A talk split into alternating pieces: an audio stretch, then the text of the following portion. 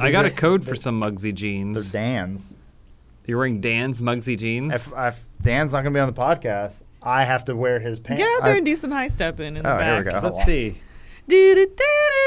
What's up here? Do-do-do-do. Look at him. Look at the big Interesting. step. Whoa! All the way down. Okay. You know what they say? You don't know another person until you've worn their. Walk Seen a, them walk- walk a mile in their oh, their I thought pants. they seen them in Mugsy jeans. Oh.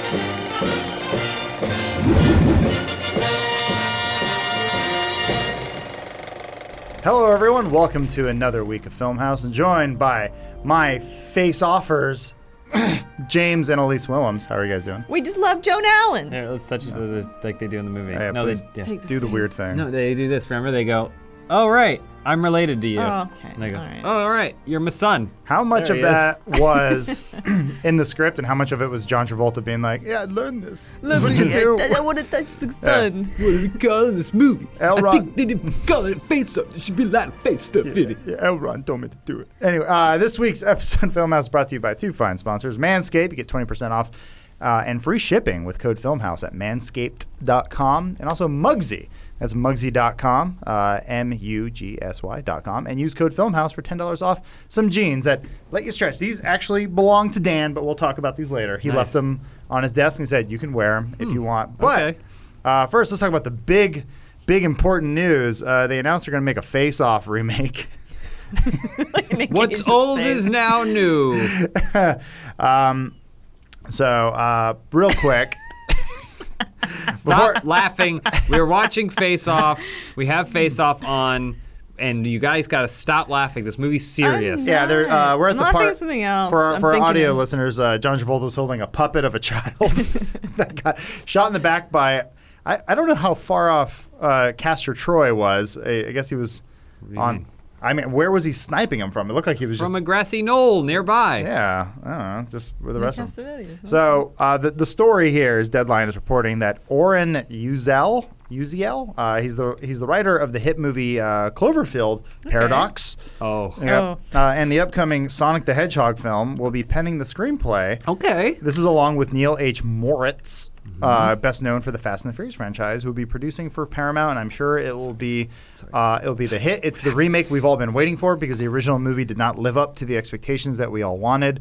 Oh wait, it was a cult hit, and we all love it. And Cult it, hit. How Classic. dare you? It, it is a classic. It's classic. like got like a 96% on Rotten Tomatoes or something. Yeah, and a lot of people say like it's an underrated movie. It's like no, everyone loved it. It was when came rated. out. It- Yeah. it- it's a it's a rated yeah Yeah. movie. It's it's fantastic. Uh, it, it made like two hundred eighty five million dollars in nineteen ninety seven. So look, it's it did well. Did well for itself. Yeah, absolutely. Does it does it need a remake?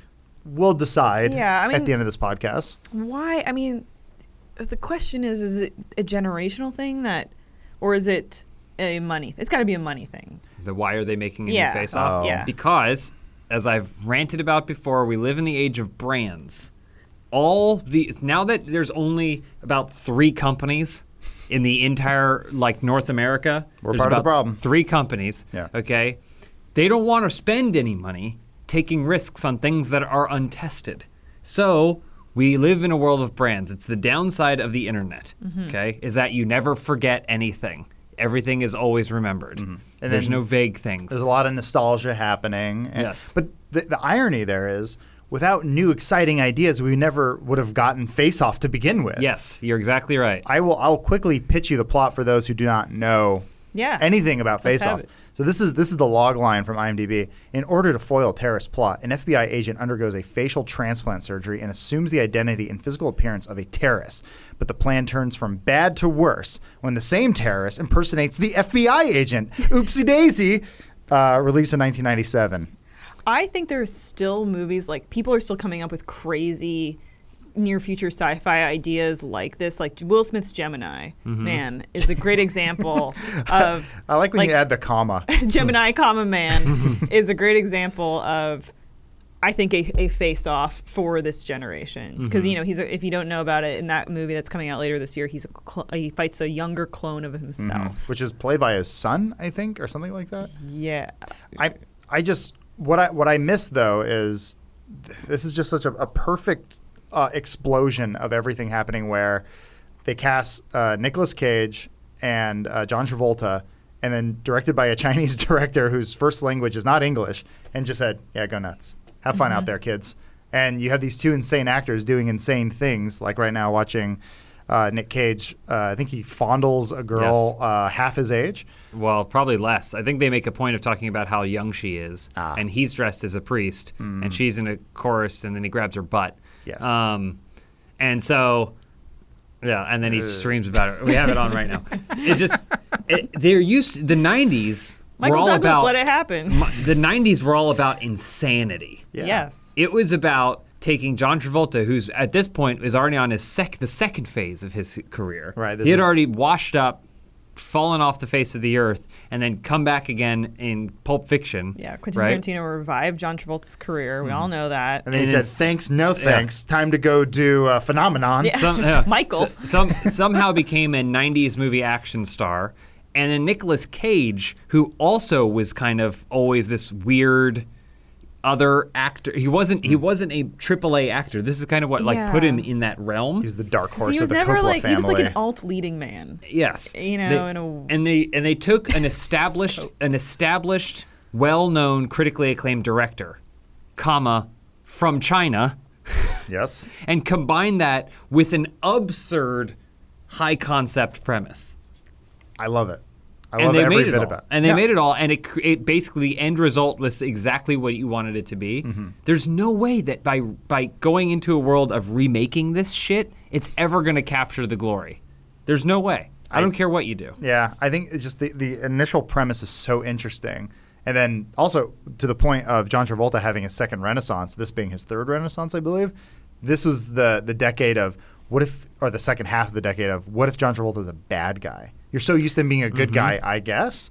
Uh, Well, well, I mean, Danny Pulp- Zuko No, is 'cause kind he- of a bad Fiction guy. was like his Yeah. renaissance where it was like now he's the bad guy John because Travolta's you know the bad guy. Welcome Back Kotter, Saturday Night Fever, Mm-hmm. um, Grease. Greasy. Like he's not necessarily like a col- uh, uh, sort of golden boy, like clean cut Ameri- all American kid, Mm-hmm. but he does have this sort of like underdog, scruffy, like you know. Well, thing it's to him. yeah, but it's also the the ex. It's like, oh my gosh, John Travolta's a bad guy. The guy from Look Who's Talking. The guy who loved Like, dancing. he loved dancing. Yeah. Why is he playing a bad guy? Because Yeah. like if you think about Mm-hmm. it, despite the fact that Nicolas Cage is the bad guy at the beginning of the movie and John Travolta is the good guy at the beginning, for the majority of the movie, John Travolta is the bad guy, Nicolas Cage is the good guy, which then also goes into Broken Arrow, where John Travolta's the bad guy. Yes. And Basic, where John Travolta's the bad guy. I've never seen Basic. Is Like, it any good? But then you also have Nicolas Cage now, who is the good guy, and then I don't know, we're just talking about Face Off. Yeah, yeah. Well, I mean, also this not is even the this is ramifications of a remake. this is post The Rock, right? So it was also, hey, like, wh- hold on, Nick Cage should be good guy. He bad guy. Oh, now he become good guy, and it's all good. And then my 12 year old brain puts it together, and I go, what a fantastic movie. Um, and then they they eat tongue. But yes, so that's I think it's safe to say we could t- probably talk about Face Off in an entirely different podcast. Probably even do like a theater mode type thing on it because I love this movie. Face cast, yeah. Yeah, I, I could talk about Face Off all, all day, every day. Thinking about it, th- us saying it out loud, the '90s were the era of celebrity. You would so celebrity would just stay in the public consciousness forever. Oh, yeah. and ever, like this hmm. Nicolas Cage, John Travolta scenario. But brands were new. It was just it didn't matter the brand. No. It can be a mm-hmm. brand new movie that it just seems bonkers on the page, Yeah. but you put John Travolta, you put Nicolas You're Cage in it, yeah. people are mm-hmm. gonna go. Your celebrity, your A-list name was your box office draw. Yeah. Mm-hmm. That was what pushed the movie. Yep. And now, you know, you can have a situation where like Ad Astra's coming out with Brad Pitt. I think it's going to be awesome. Mm-hmm. But people Terrible aren't necessarily name. they're not necessarily going to go see it because Brad Pitt's in it. They're going to go see it because they hear great reviews about it, like this awesome looking Yeah. sci-fi movie. But I, gu- Uh, I guarantee you, this Face Off movie is not going to have. It's probably not going to have famous people. You in made it. a little noise there. You think Brad, Oh. A- Brad Pitt's selling the Astra? No, I was gonna say it's uh, who's the Tommy Lee Jones. That's what everyone's It's a there photograph for. of Tommy Lee Jones. Do you I- think what's that, his story? if that movie tanks? I better see a bad Astra. Boom! Headline. Kaboom! We don't know. I hope it's good. Someone with a blog is. Ah, I need to do this now. Uh, no, I am legitimately excited for Ad Astra because it was Yeah, I like, oh, cool, uh, an original idea. I hope maybe it's an adaptation of a book, but also a weird name, which might end up hurting it because everyone's like, I don't understand this name. Yeah. Well, Astra. the, if also if you've seen the trailer, not to get off, too off topic, but if you've seen the trailer, for Ad Astra, I am so confused. His dad was an astronaut who may have stolen some part of space. They thought he was dead, but it turns out no, he accidentally stole space, and now Brad Pitt has to decide whether or not he's going to work with the government to go find his dad or believe his dad. And then at one point, there's two moon rovers racing each other, and one shoots the other with a gun, and it blows up. It's exciting. So I don't know what's going to happen in that movie. Um, and then uh, oh, I, I had a thought and I lost it. I'm so sorry. Uh, okay. It was probably Face Off related, but I'm sure. Uh, I did actually have a question about Face Off. So if we are moving on into this new, oh, there goes another dummy. Sorry, watching the movie. His Uh, distracted. John Travolta.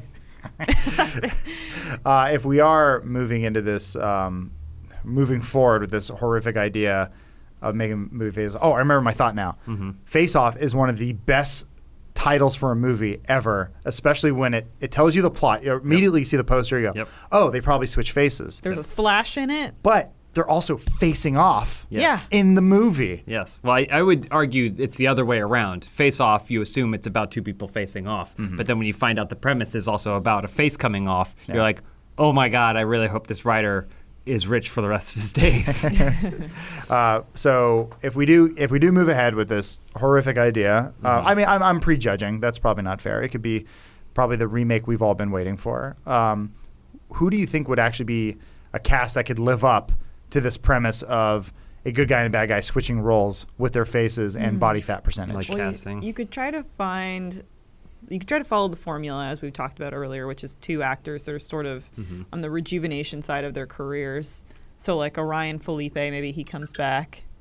We're okay. putting him in. We're putting him in the Okay. Face Off Wow. remake. Okay, Okay. all He's- he's in the running. Bold. Um, I've seen people mention Sam Rockwell because Oh. he's he's just a delight in anything But he's which in. which face is he? Does I- he start as a good guy but then plays the bad guy I think for most he'd- of the movie? he- Sam. That's Sam Rockwell. Ryan, Ryan Phillippe. I don't know if you go Because Ryan Phillippe. Ryan Phillippe's your your good guy. He starts out as your Travolta. He's Let's your see. good guy. but then he's the bad guy the whole movie? This is Yeah. I can So get then Sam Rockwell plays the good guy the whole movie? Yeah. That seems different. that's what I'm saying. Okay, you're, you're, casting, you're casting wild. Okay. Okay. Uh, I think also we, we can probably guess how the conversations are going in in the Hollywood because they go, well, hold on, it's 2019. We need to diversify. What if we get a different, like a, a Latino actor, a Japanese actor? And they go, so you want a white guy to put They on want a a race guy? off. Yeah. Like, I want to take his race off. I'm just, I'm, I'm making fun. I'm gonna blow. but- I'm gonna throw something out here. yeah. You guys, let me know. I'm not pitching this formally, Mhm. but I'm gonna put it out here. Will Smith and Will Smith. I need he take plays both. A- he plays both characters. Swaps his face. That way, we don't have to get into the whole thing we got in with this movie, where they're going like, "But how? Why is John Travolta so fat?" Do you think John Travolta or Nick Cage will have a part in the remake or a cameo? I think so, yeah. I, I could see them coming back. You I think so? Yeah. Did I- they do anything with that? They didn't do anything. Here's the closest thing that I can find to this is Point Break. Point Break is damn near perfect movie from the 90s. Insane concept. Two really hot actors at the time coming in, blistering it up, and it's this the movie is perfect. It was perfect the first first time, and they were like, "What? It's a name people recognize. Let's make another version of it that j- all it does is cash in on the title. Hmm. It has main actors that I don't e- I don't even know who they are. They look the same, number one, which I don't even understand how that happens. As far as the trailer led me to believe, both of the leads in Point Break were just scruffy looking dudes with dark hair. They both look like Seth Rollins. So that's a wrestler. Yeah. Um, They all I look like- like- telling Adam. I know you know. um, but uh, but like there's so there's zero identity, there's zero contrast in the casting already.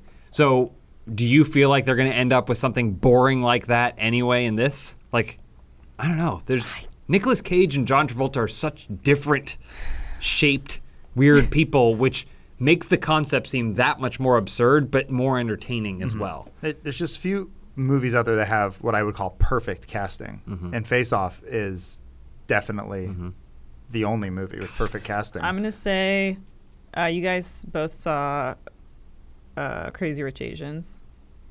Uh, no, but you I guys have talked yes. enough about it that I feel like I've seen The it. The guy that plays her fiance or whatever in Uh-huh. that, and then I think his name's Randall Park. the Okay. guy from Fresh Off the Boat. Yeah. Mm-hmm. Randall Park's your John Travolta type. Okay. But then he goes against type, plays the bad guy when they switch faces. Okay. Guy from Crazy Rich Asians. He's the Yeah. Yeah. I mean, I definitely, I the guy from Crazy Rich Asians, I don't remember being impressed by at all. No.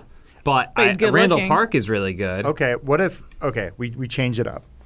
We get one of the guys from Crazy Rich Asians, and then we get Leonardo DiCaprio, and they go, "You're going to become him," and he goes, "Wait, what?" And they're like, "Yeah, yeah, you're him." He goes, "But what about?" And they go, "About what? What's the problem?" Scarlett Johansson. I was gonna say it's gonna be it's gonna be Randall Park. women. It's gonna be two women. You think? What if a mm. man becomes a woman and vice versa? That's Oh. that's more interesting. I don't know. That would there would be, there would be some backlash because there would be some people would perceive it as a commentary against like the trans community. One's a dog, the other one's a cat. It's cat. gonna be it's gonna be safe. I guarantee you, they're not gonna based off the fact that they are choosing to remake Face Off. Number Mm-hmm. one, and number two, the writer who's involved in this process. And again, I will clarify that just because someone's previous work doesn't appear to be that fantastic doesn't mean they aren't capable of greatness. A la the writer of Chernobyl, who made Scary Movie three and some other garbage. yeah, there's, some, Um, there's some magic in there. though. but, um, but I think that if this is the route they're going, it's probably going to be two really generic movies and going to bank on the fact that people know the title. You know what I wish it was? I wish it was like, hey, Park Chan Wook, take this concept of two people switching face- faces, Mm-hmm. make a story, make a movie about it, do something fucking weird. It'd be like it ended up being like Handmaiden, where there's like They- three fucking turns in the yeah. plot. Where now like there's another person, like you Oh. thought those two people switched places faces, but then there's like but a they third. switched. Per- they switched. Back. It- oh yeah, they don't know who's who. It Well, they wasn't their switched- fir- face in the first place. I yeah, like it wasn't it. their face in the first place, or there was a third person that killed, like that ended up switching faces with one of those people. Like it would be like super fucking cool, but Yeah. that would never happen. What if we called it Faces Off? With a dollar sign. Oh, yeah, face three- offices. Three people switching faces, Uh, I ring around the face. there's so many face options you could. I, I hope though. Like I hope I hope James is wrong and that it's not just a money grab. I'll. Uh, uh, I made a little list here of some recent uh, 80s and 90s remakes. We got Point Break, Total Recall, Predators was kind of ish. It seems like every time we make a new Predator, it's a remake anyway. Well, wasn't the Predator? I'm sorry, The Predator, Yeah, not yeah. Predators. My bad. Yeah, The Predator. Uh, the Mummy and Men in Black, all recent reboots or soft Mm-hmm. reboots um, that are seem to be having a hard time living up to the original Mm-hmm. because they did come out at a time where they said, "Fuck it, let's just have some fun with anything we're doing." Yeah. um, it's an original concept, so we could just Well, it used to be how can we trick people using excitement to get them into the movie theater. Mm-hmm. I'll admit, it's always it's never not been tricking people to get into the movie theater. So, it used to be in the 80s it's like we'll trick them with excitement. So, the like Predator is like, "Oh, look at this Arnold Schwarzenegger, like we promised that this will be exciting. Come see this movie." Then in the 90s it was kind of we'll trick them into coming to the movies because they're going to see the actors and stars that they love to see.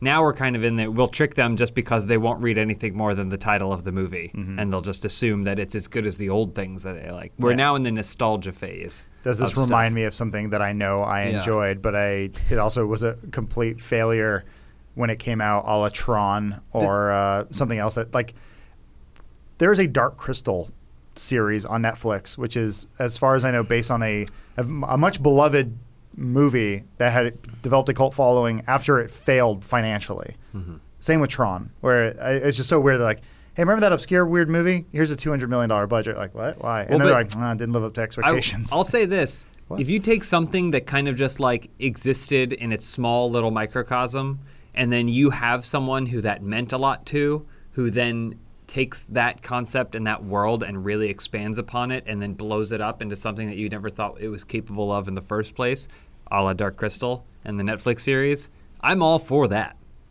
because now you get a new experience of something that's like even bigger than the initial experience was. If it just feels like Men in Black, The Mummy, uh, The Predator, Total Recall, or Point Break, which is you just assume I'm going to be tricked into going to see this because it has the same name of something I've already seen before, that's not going to work. You can still make great things.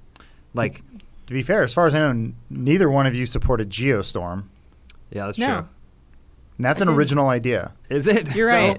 I I, would let that movie fail. I would say Geostorm is the same. Is it may, may not be the same title, but it's the exact same movie as Day After Tomorrow, 2012, all of those all of those movies. You're not wrong, but you're also right. Okay, thanks.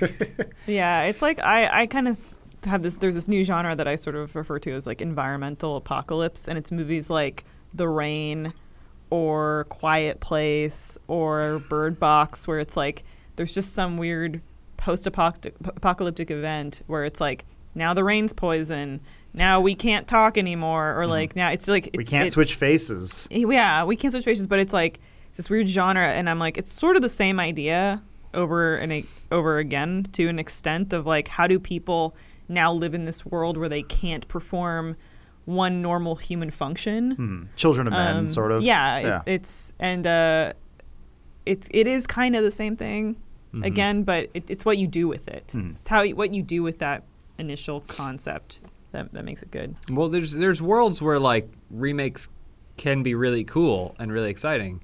I always think of Clueless. You know? Well, they, they are remaking it. No, but I'm saying like Oh, being like- adaptation of yeah, Yeah, when yeah. you Jane Austen's when you think larger and you're like, oh well, yeah, I'm just gonna repurpose the narrative of something or the concept of something, but into a completely different world like we've never seen before, and I'm going to adapt it so it makes sense for now as opposed to helps you remember before, and so like that stuff is really cool. Ten Things I Hate About You and all of those feel like fun. Uh, mean Girls, I guess, is another one too. Oh, yeah. Yeah. Yeah. But yeah, it, but right now, like you were saying, now we're beyond that, Mm-hmm. and we're just remaking the same stuff. Either way, couldn't be more excited for more Face Off because it never got the the, the time it needed. Finally, people will get a chance to see that movie that came out 20 years ago. You know, you you missed it, and but now it's back. Uh, so I think that's about it. Now we're gonna be talking about Face Off. I've got some trailers I want to show you guys, but first, a quick message from our sponsor at Manscaped. Hey guys, this week's episode of Film House is supported by Manscaped, who is number one in men's below the belt grooming. Manscaped offers precision engineered tools for your family jewels. That's a good tagline. Now, we've all been there. We've tried to take care of our nether regions in different ways, and man, it, it's, it's rough when you nick it or you just you hit it a little too hard. And that's why Manscaped has redesigned the electric trimmer. Their Lawnmower 2.0 has proprietary skin safe technology, so this trimmer won't nick or snag your nuts. Thank God. Manscaping accidents are finally a thing of the past, and don't use the same trimmer on your face as using on your balls. Those days are gone. So, Manscaped also has the Crop Preserver, an anti chafing ball deodorant and moisturizer. You already put deodorant on your armpits, why not? Put it on uh, some of the smelliest parts of your body because you want it smelling nice. So support your balls and help support the show by getting 20% off and free shipping with code FILMHOUSE at manscaped.com. That's 20% off free shipping with code FILMHOUSE at manscaped.com. Thank you, Manscaped. Moving on to some trailers. I don't know if you guys missed them, but I just wanted to talk about them. Jojo Rabbit. This is a new movie from Taika Waititi about Nazis and how funny they are. New trailer? a satire. I do like that the trailer it goes, it's a satire. Yeah, It's terrible. a satire. Uh, it's getting uh, kind of hit a little hard on the reviews right now, but which is Is it? Yeah. yeah, It's it- like getting split. it's a, it's pretty split right now, which is it's hard for me to believe, but I don't know. Uh, I'm this is one of those few times where I'm really sold by a trailer. Mm-hmm. So Does it just feel like it's trying too hard? no, I think Is it's that what the reviews I mean, are trying too hard to be a Wes Anderson movie, I guess, but I think that's fine. I think it works for this this framing. Well, you have to make something feel like it's.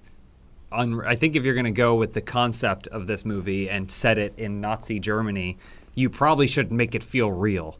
Like you probably shouldn't get Steven Spielberg to come in and make it feel like you're in the theater sitting there. Mm. You have you want it to feel like a cartoon, or you feel like it's toys or something like that. Yeah. But um, I I'm interested. I, I am interested, especially because now it has split reviews. Because Hunt for the Wilderpeople was nothing but positive, mm-hmm. like Thor reception. Ragnarok, positive. Thor Ragnarok. What We Do in the Shadows, all Yeah. all Taika mm-hmm. Waititi movies.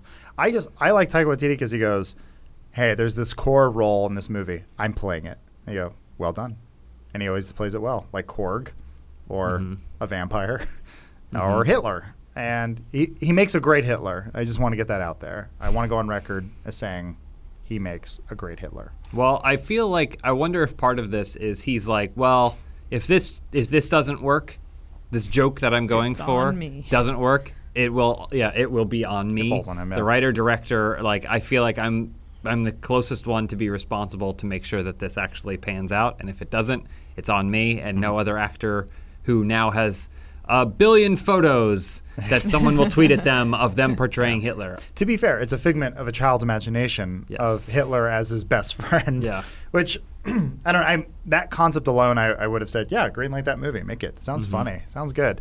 Um, sounds wild, but uh, I, I, I will say that uh, also I think what helps is his accent. Mm-hmm. Like it sounds, it It's still sounds like him. Like it sounds like It's a, a person with a thick New Zealand accent Yeah. doing a German accent. It doesn't sound Hitlery as we've done Hitler before. Yeah, I think you straddle a weird line though, where obviously he's doing a very hyper sensational, over the top portrayal in this, and very fictional portrayal. Of course. And I'm sure the intent to set out is to make Hitler look even more stupid, um, of a of a person, and the memory of him even more ridiculous and who he was. But I'm sure there's going to be a lot of things that Hitler is saying and doing this movie that are very funny and very endearing, uh, and that's a risk that you take of, like you know, you think someone's gonna walk out of the theater and go, "I love Hitler." yeah, Well, I I, just loved Hitler. I want him to get nominated for an Academy Award so that way Hitler is Taika nominated. Waititi as Hitler. anyway, uh, excited to see when it actually comes out because Yeah. I, I would like to have an actual opinion on the movie. Uh, Next, we got The Lighthouse. This one is for Elise. oh, tis for me. I mean, I'm super excited for this. 'cause It looks batshit insane. I always get A24 and Annapurna mixed up, so I just assume they're the same they company. do have some sort of, you know, the same uh, sort of intention. It feels like with the projects they choose and make. Mm-hmm. And I was reading that Robert Pattinson basically like going into this film just sort of was looking for the craziest like script that he could do. Mhm. And this is what was brought to him. I've, I've seen this trailer, I think, two or three times now, always on mute because I kind of don't want to know what's going on with it because it looks really interesting. But even if you watch it with sound, it doesn't make any sense. That's it's fine. Just like It's, it's Willem Dafoe and Robert Pattinson slinging sailor poems and Yeah, it's it's uh, I, I'm not sure if the whole movie's a four by three, but oh it's uh, god, I was just thinking I kind of hate that it's 4 by 3 I, I- feel. I got it. I was to say, based off the trailer, I feel like it must be because everything is composed Yes. with four by three in mind. Mm-hmm. So that would the, like their distance to each other is for four by three. So I presume that the whole movie is four by three. You know what you do though, because you shoot the whole movie like this because they're contained, and then when something changes, some sort of catharsis, The the movie goes into 16 by nine. and You go, Oh. the movie got bigger, and that's art, and that's how you make You it. did it, yeah. Give me my awards. You Gi- should you should direct Face Off. give me my BAFTA. Uh, so that, that's about all I have to say about that movie because it uh, looks looks uh, interesting. I don't know. I think not everything's got to be a big Sonic the Hedgehog or uh, Hold on, hold on. you know monster trucks. Like Hold sometimes you get a little artsy from the guy who made the Vivitch. Which I think The Witch is fine. I don't think I maybe loved it as much as some people did, but I enjoyed it and thought it was qu- cool.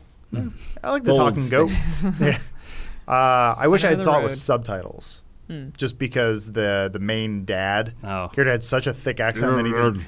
Yeah, it was just very bass. It was Yeah. all bass, which was like he had a real interesting uh, style. But anyway, I Uh, sometimes think about things like how Robert Pattinson's going to be Batman, and obviously going into casting him, the studio and directors and whatnot must have known like, oh, he was making this movie, and I wonder if you know back when Michael Keaton was getting cast to play Batman, if he, a movie like this was coming out that he made, if they would be like. Oh, we don't want this to influence how the audience thinks of him as Batman. Like if, if times have sort of changed, Uh-huh. uh, which I definitely think they have, where you can have an actor that does a role like this, and then you give them a big, Mm-hmm. s- you know, mainstream superhero project, and it, it like Well, this sort of happened matter. with Brandon Routh. Hold, hold, like, stay with me. Um, Mhm, gotcha. Before he was cast as Superman, he was only in like one episode of like uh, Sexed or whatever from like MTV2 or some like weird show, and so people were frantically looking for clips of like, who is this guy? I don't know. Robert Pattinson has a a wide Got a body of yeah, work, yeah, yeah. He's got a whole clip of him playing vampire baseball. which I'm sure he's he would love us to forget. But uh, I, that is actually one of the big reasons, uh, kind of a, a selfish reason. I'm excited about this movie. Is uh, I haven't seen Robert Pattinson in anything since the first Twilight movie, or uh, as in when he played Cedric Diggory. I think I've only seen him in Harry Potter. Yeah. Like I, I, I feel like I I've seen can't him in other things, but I don't think I have. Yeah, like I haven't seen the Twilight movies, and I don't know if I've seen any other movie that he's in. I'd, I'd love to see some of his acting, his his recent acting chops uh, before he plays uh, the Cape Crusader. So I'm actually pretty excited about that. Anyway, moving on to our last trailer. This one's Doctor Sleep. This is something I only know what it is because Elise told me about it because she read the book. what? You. you. haven't read? I thought you would for sure maybe read the book. Nah, I haven't read a For sure, Stephen. maybe. Last Stephen King book I read was either a Dark Tower or his book on writing. His book on writing is fantastic because it's like it's not just like an instructional book, but it's like a pseudo biography. He's like, "This is how I did cocaine Yeah. and wrote Cujo. It's awesome." This, Uh, this is one of his later writings, though, right? Yeah, This- this More more recent. Yeah, this came out. I want to say like within the last five years. Yeah. It's part of the SKCU, Which the is- ever expanding Stephen King cinematic universe. Which is somewhat more connected than the Dark Universe, so that's good. There's Yeah. something going for it. But uh, yeah, this is uh, little. Uh, what was the kid named? Danny. Danny, yeah. Danny's he's all grown up grown from The. Shining, and uh, he's still got that shin. Uh, and other people got the shin, Mm-hmm. and there's people hunting those people with the sh- shine, Yeah. shinning, and he's got to save them. I'm curious, like how uh, faithful it will be to the book. It, ki- it looks a bit like it is. You weren't too hot on the book, right? I think it's. I thought it was fine. I, I honestly didn't really find it scary. Okay. Um, D- is it a is The Shining something that needed a sequel, or I guess it's sort of a pseudo sequel, right? yeah, it. I don't know that this work needs to exist, but I don't think that means it's bad. Mm. Um, I didn't necessarily feel like it furthered anything about the shi- what was established in the world of The Shining in the original book, Yeah. but I don't know that It- it's going to be bad. This is entirely perception, and it's just my own perception. But it always it feels like in the world of literature, you can do whatever you want to. Fuck it, write a sequel to uh, to The Shining. Who Hmm. cares? Do it thirty years later, whatever. You're the author. You're in complete control. Like who cares? Do it, or you know. you have such ownership. It's just Uh, yeah. So what? Maybe you have a manuscript for um, a a prequel to To Kill a Mockingbird that you don't want anyone to read. Fuck it, put it out there. It doesn't change anything. The book still exists. For some reason about movies, and it, again, this is just might be me. It feels very different. Well, in, writing a book is a much more independent endeavor. Like Stephen King can just go, "I'm going to sit down and write a sequel to The Shining. Who's going to stop me?" Yeah. Yeah. you know, his public. Well, what? His publisher's not going to want to publish it. Oh God, Well, no. he's it- Stephen King. He's like I more, think- more. I think also s- s- at some point it feels like where the creativity comes from is the same place, right? yeah. Like I mean, movie it's- making's a group endeavor. It's definitely a group endeavor. So the Shining film, on which this movie is going to hinge, and already does hinge a lot of its visuals, like the carpet. I don't know. Does Stephen King describe the carpet in The Shining? Well, Like- no. So that's I a really so. that's a different thing there too. Is Stephen King notoriously was not a fan of the Stanley Kubrick version, and even went on to make his own miniseries where this is more true to my book, and it wasn't as well received. Yeah. This movie is it's a current day movie, but it has a lot of throwback. It's obviously based in the Shining universe or whatever, Mhm. but it's it all the visuals are based on the movie that Stephen King wasn't crazy about. So You know what? that's- maybe he's turned those turned a corner. so I don't know. Those things I think are sometimes when you make a sequel to something like decades later in film, it feels more jarring. It feels like sometimes gears can grind together, and I don't know if this movie's going to be good or bad. But as opposed to in the world of books, where it's like, who cares? Sure, throw Mm. out another Yeah. story of you know, like the character from The Shining. Why not? Because it feels like it's at the very least it's something that was in the original creator's head in the first place, or it came to that conclusion later. Whereas, like you said, film is very much a group effort, and now we have a bunch of people who are reinterpreting what someone else who's now deceased had reinterpreted back, you know, decades ago. It- It's just like now things are all really muddy. yeah, that's why I will be watching the Steven Weber Shining, as Adam pointed Yes. out, so, uh, It- before I see Doctor Sleep. the the true version, uh, where Jack Torrance. Uh, his descended in madness is uh, slower and more methodical instead of Jack and he Nicholson. blows up the house. He doesn't freeze. Anyway, that's Doctor Sleep. I'm Mm-hmm. I I'm curious because I like I always call him Ian McGregor, but it's Ewan. I can't say it correctly. Also, there, Ewan? uh, uh, people n- po- uh, pointed out too. Hey, there's a RWBY poster there is a RWBY poster. in the uh, we Doctor should Sleep. sue. Uh, they own it. Oh. it turns out. Oh right. Uh, as you mentioned earlier, there are a total of. Uh, oh, quick update: there are three companies left on the planet. Do you think? What? Do you think Danny watches Funhaus? We should just make that say that's a thing. Okay. Danny watches Funhaus. Danny, what do you mean? Isn't that his name? Danny. Yeah, Danny. Yeah. Oh, the the. Danny do you mean because the RWBY poster? Yeah, yeah, The RWBY yeah. poster's in the little girl's room. Yeah. No, no, I know, but, But yeah, be- as Adam's saying, they can do whatever they want because it's a Warner Brothers Oh, I see, property, I see. Yeah. and so oh, technically, since we're we are the more mature vertical. It would make sense. So- it would it would make sense to presume Oh, that yes. He grew up- Danny Torrance watches. He grew up watching videos. Machinima, and then Yeah. he became he stuck around Well, as a Ewan McGregor's fan. like Sex Wing is his 50, favorite but- show. So yeah, he's 50, but he grew up watching Machinima. They might not they might not show it in the in the movie, but it's it's safe to assume Stick that around, kids. We're, we're eventually going to have a like mandated cameo in like the fifth Doctor Sleep Oh, they movie. won't Yeah, I want would say. Danny. Yeah. I mean, Danny was a gaming. He was a gamer, and so he mm-hmm. wa- checked out an episode of Inside Gaming, and then he mm-hmm. went, "Wait a minute, these guys have gameplays too." He didn't wouldn't usually watch this sort of stuff, nope. but Uh, meanwhile, he was Yeah. flashing and seeing a bunch of murders, upcoming murders that Yeah. were happening. Dan- and there's there's going to be a scene. It might not make it into the movie, but it's definitely implied where uh, Danny tweets at Adam and I Mm-hmm. and asks, "What about the Pacific Rim poster? Where's the Pacific Rim poster?" we Didn't make it. it Probably didn't make it into the movie, but just when you're watching it, understand that that's Yeah. part Mm-hmm. just of the world. imagine that that idea was thought of and therefore part of Yes. the canon. It's technically part of it. All right, we're about to get out of here. But before we go, quick message from our sponsor. We'd like to thank Mugsy Jeans for sponsoring this week's episode of Filmhaus. Mugsy jeans are the most comfortable men's jeans ever made. That is no exaggeration. Mugsy's are real jeans that literally feels comfortable as The magic is in Mugsy's proprietary fabrics, which include a blend of high-tech materials that make these jeans mind-blowingly soft and flexible.